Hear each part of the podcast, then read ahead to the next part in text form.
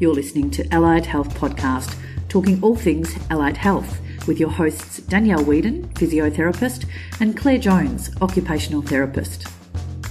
Today's episode of Allied Health Podcast is brought to you by Callum Wilson and Co, Australian immigration specialists. We chat with Justin Wilson, who outlines what's involved in sponsoring an overseas trained therapist to work in Australia. Justin, welcome to Allied Health Podcast. Thanks, Claire and Danielle. Nice to be here. Thanks so much for joining us. Yeah, thank you. Uh, so, with such a shortage of allied health therapists Australia wide, more and more uh, of our clients and employers are looking at the option of attracting overseas trained therapists, in particular UK, Canadian, and South African trained OTs, speechies, and physios. And with this comes the need to sponsor these therapists to work here. Sure. So, if you don't mind, Justin, we'd love to pick your brain for the next 20, 25 minutes or so um, on everything sponsorship. Um, before we get started, are you just happy to outline the role of a migration specialist?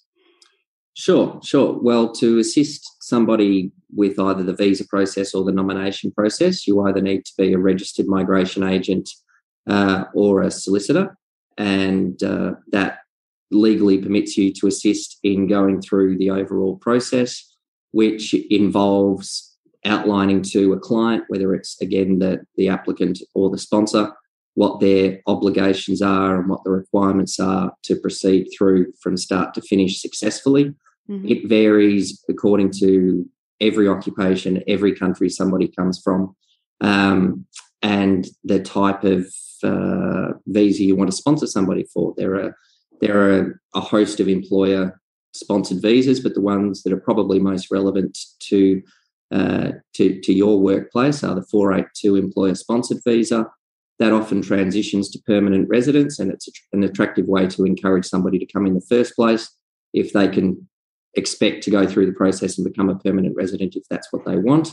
Mm-hmm. Um, there are regional sponsored visas, which is a 494, which have slightly varied requirements and perhaps a little bit easier for a regional employer to go through, but with, with again specific particular regional certifi- regional certifying body criteria that would need to be fulfilled. So, so our role is just trying to explain to people specifically what they need to do to to bring in uh, applicants successfully. Mm-hmm. Okay, so if we go pair it back to basics, um, if we take the scenario of um, yeah, and an employer that's looking to an employ employ a speechy or an OT or a physio, say from the UK or Canada or South Africa, um, we've put together roughly 10 questions. So if we can just work our way through those, that would be great. Sure. Um, so as an employee employer, how can I employ um, a speechy or an OT or a physio who doesn't hold entitlement to work in Australia? Well, first of all, you you need to apply to the Department of Immigration to be approved as an employer sponsor. And if we just narrowly target the 482 employer sponsored temporary working visa, which is a four year visa uh, or up to four years, the first step in the process is an employer applies to be to be approved as a standard business sponsor with the Department of Immigration. That's a process they only need to go through once every five years. Um, and really, it's just based on financial financials, business being viable. Um, and it's a relatively straightforward process. There, and how long, sorry, Justin, how long does that take, that that process? I would say on average two to three months. It, it I guess again because of COVID, it's jumped around all over the place. There, there are two types of employer sponsorships. One is accredited, and one is a standard business sponsor, and you need to meet unique criteria to be accredited. But the benefit of being an accredited employer sponsor is basically your nomination applications are approved within days rather than again talking about timeframes, you know, perhaps four months if if we're we're a standard business sponsor. Mm-hmm. Okay. And from, from, an employer perspective, does it make a difference if if they're based me, uh, metropolitan or regional or rural in Australia? Uh, not for a 482. So the, the regulations are exactly the same. The, they're, they're lodged through ImmiAccount, which is a department portal, and the, the processing times don't really vary too much uh, because, because no regional authority is involved in that particular process. You can certainly put in submissions to argue for for a for a shortened period of processing, but it's it it it's difficult to to to, to have that happen. So for a standard business sponsor, you know, you would su- suggest to somebody your standard business sponsorship might take two months, your nomination might take another three to four months. You would be preparing the nomination while you're undertaking the standard business sponsorship. And then the, the nomination, unless somebody comes from a country like Canada where there's an international trade agreement, rely, requires the job to be advertised for a month before you're able to lodge a nomination application. So the normal process would be while the standard business sponsorship was being processed, you'd also be advertising the job. Yeah. Right. Okay. So, what's involved in the process of? So, what do you say? You've, you've gained, you're registered to sponsor someone. So, step. So, there's three steps. So, step one is you're a standard business sponsor. As a general comment, that's quick and easy, and that's done, and that's out of the way. Mm-hmm. And then step two is you you apply for the position to be approved as a nominator. That means every time you want to employ a physio, speechy, OT, you need to basically provide a position description, employment contract, um, a, an argument that you have a genuine need to fill somebody in the position, and then you, you put that into the Department of Immigration as a nomination application. And then that is step two. And then separate to that, step three is the actual visa application, which um, is not really about the employer. It's all about the, the employee having the skills to do the job here. Right. And so step two and step three, what are the timeframes around those two steps? And I'm betting that you're going to say it largely takes on how, how take it's largely based on how efficient or dependent on how efficient both the therapist in this case and the employer employer are in terms well, of what, what you would do and again part of our role is when you lodge an application you're encouraged to make it decision ready. So you know so as the nominator that means putting together all of that relevant paperwork and and then that might again be a three month process. You can choose to do the nomination and the visa application concurrently um, to, to foreshorten processing timeframes with with the downside of that approach being if the nomination is refused the visa has to be refused and then you've wasted uh, the visa application fee mm, okay so Claire, Claire asked it briefly, but in, in general, if I'm a OT therapy practice owner and want to go through this process, I'd probably be looking at at least six months to get somebody out here. Yeah, it, what what we you know what we find is a lot of the people are already here on working holiday visas. Um, and then they they transition from the working holiday visa through through to one of these other visas. Whereas if they're coming from offshore, then you you, you have to be aware both as the, the nominee and the nominator that that it's potentially in that four to six month um, pool. Now, if you were to go to the the OT website for the Skills Assessing Authority, um, that they've currently got a link saying that the department is is prioritising applications in that particular area. So the department is recognising that that there are shortages, and the expectation is that that that will you know flow through to to how quickly these applications are processed. But the reality is, you still have to provide police clearances, you still have to do medicals, um, and the, these are all steps that that in and of themselves don't take a long time, but but overall, yeah, mean you, you might be looking at a six month process. Mm-hmm. So, what costs are involved, Justin? Um, so that the sponsorship fee is is not expensive. So that's step one. So that's four hundred and twenty dollars, and then that's gone. You've paid that again for the five year block. The nomination fee isn't, isn't too expensive either. It's three hundred and thirty dollars to lodge a nomination each time you want to nominate a position. But then what you have to do is you have to pay what's called a Skilling Australia Fund levy. And so in the old days, if any of your your um, your clients have been sponsoring people, you, you, just showed you had a history of training Australian permanent residents and citizens, and you didn't have to pay a levy. The Department of Immigration have changed that. So now every time you sponsor somebody, you basically have to pay a levy of $1,200, $1,200 per year that you sponsor somebody for. So normally you wouldn't want to go through this process more than once. So you would sponsor somebody for four years. So normally that would mean you're paying a $4,800 sponsorship levy. And so, uh, and those costs have to be borne by the employer. They can't be passed on to the visa applicant. And then beyond those nomination costs, which let's pretend that all adds up to about five and a half thousand dollars, the visa costs are, are two thousand six hundred and ninety dollars for the visa applicant. Double that if they've got a spouse, and add more money if they've got children. So it's it's not a cheap uh, exercise, and you know on average it's it's probably close to a ten thousand dollar process. Mm. That's interesting. And and you've just said as well that you can't ask the nominated um, person to pay or share in the costs of the sponsorship. Correct, correct. So they can pay for the visa component of the application, but they cannot pay for the the nomination or the sponsorship component. And Justin, what was that? What was that visa component for the therapist? Uh, basically, two two thousand seven hundred dollars. Right. Okay.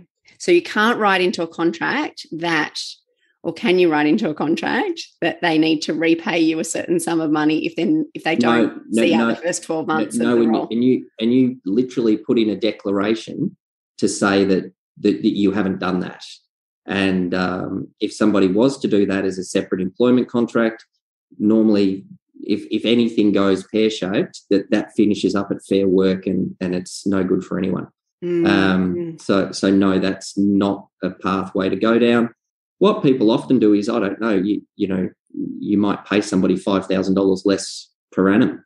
Um, if that's that that's going to affect that, but you are supposed to be paying people market wage. So mm-hmm. you've got to be saying that I'm paying the overseas employee exactly the same mm-hmm. as as I am or would be paying the Australian employee. A local employee, yeah. Mm-hmm. What restrictions are placed on the employee once they've been sponsored? Um, they have what's called an 8107 condition on their visa, which means they can't work for anyone else. So they can't do a part time job on the weekend.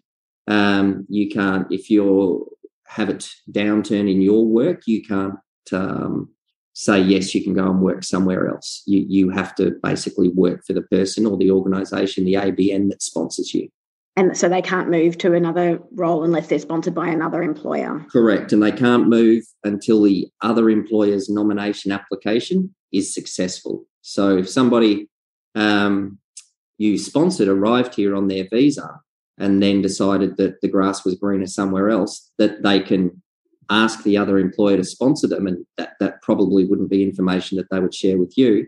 Uh, but they can't move to the other employer until that separate nomination is approved. Mm. This probably isn't in your domain, Justin, but what, what do you do if an employee that you've sponsored isn't performing in the role?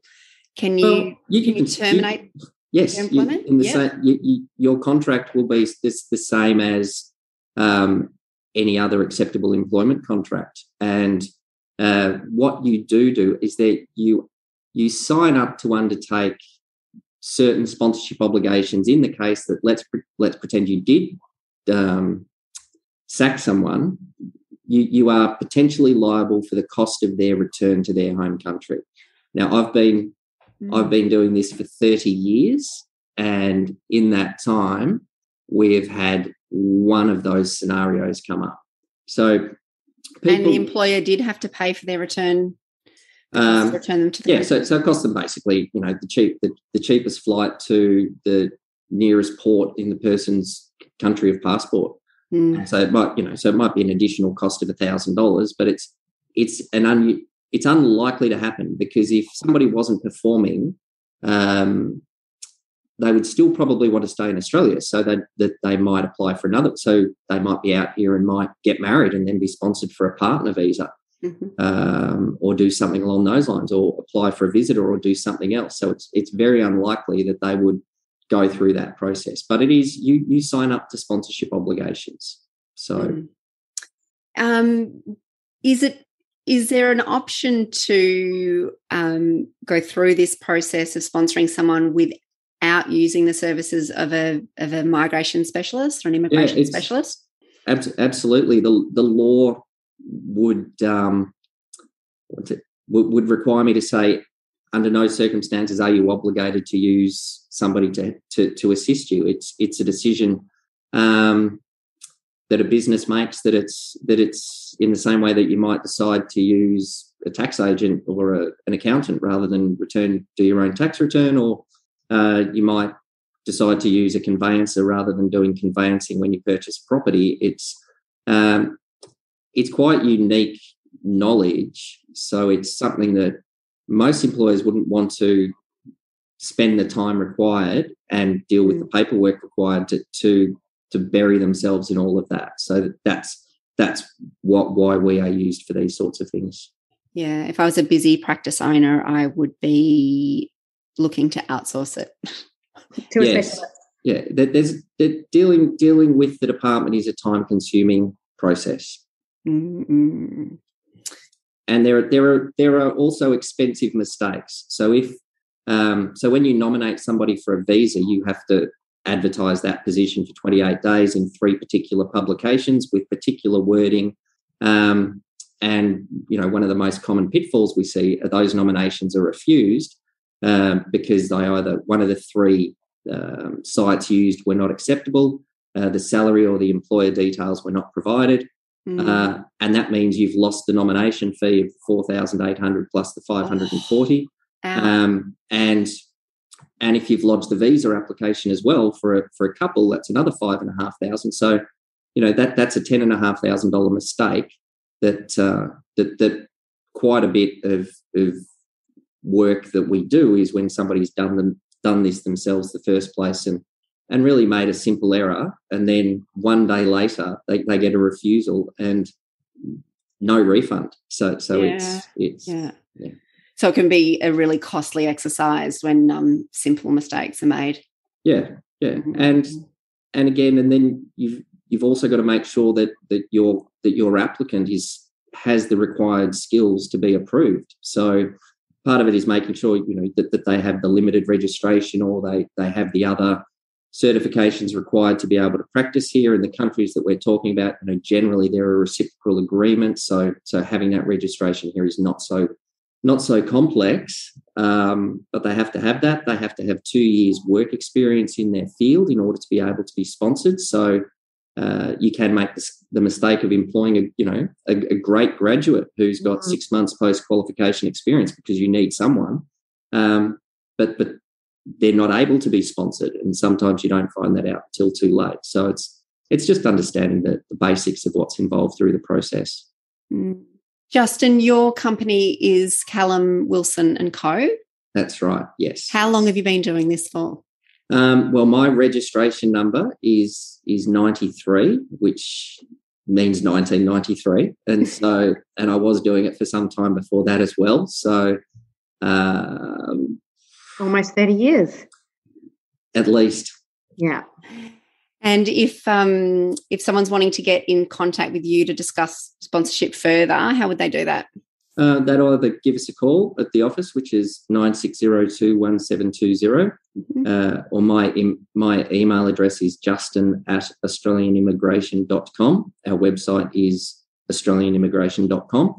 Um, and so that's just the first port of call. And then what we normally ask for is somebody to provide us with the resume of the potential applicant so we can make a comment as to whether or not we think that's likely to be successful mm-hmm. uh, and also uh, provide us with you know an idea as to what they're sponsoring under and you know given the fields that we're talking about uh, the position descriptions are going to be normal pretty consistent in terms of what a speech pathologist would do or an ot will do but they might be different if they're in i guess a hospital environment or private practice or or in a you know multi-area clinic or whatever the case may be. Hmm.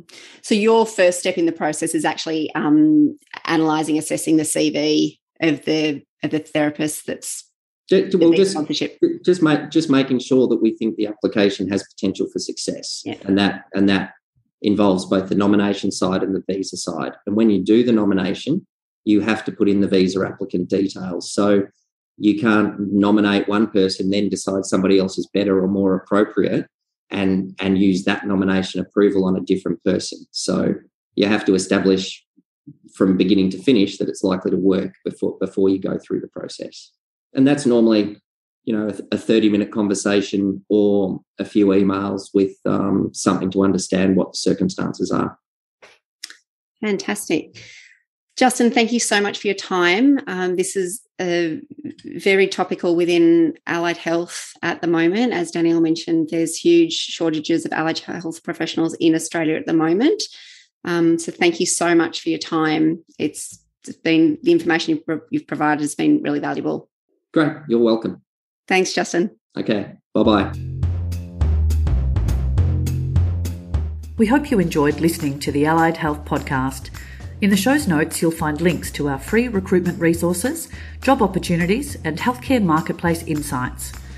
To listen to new episodes, please subscribe via Apple, Google, or wherever you find your favourite podcasts.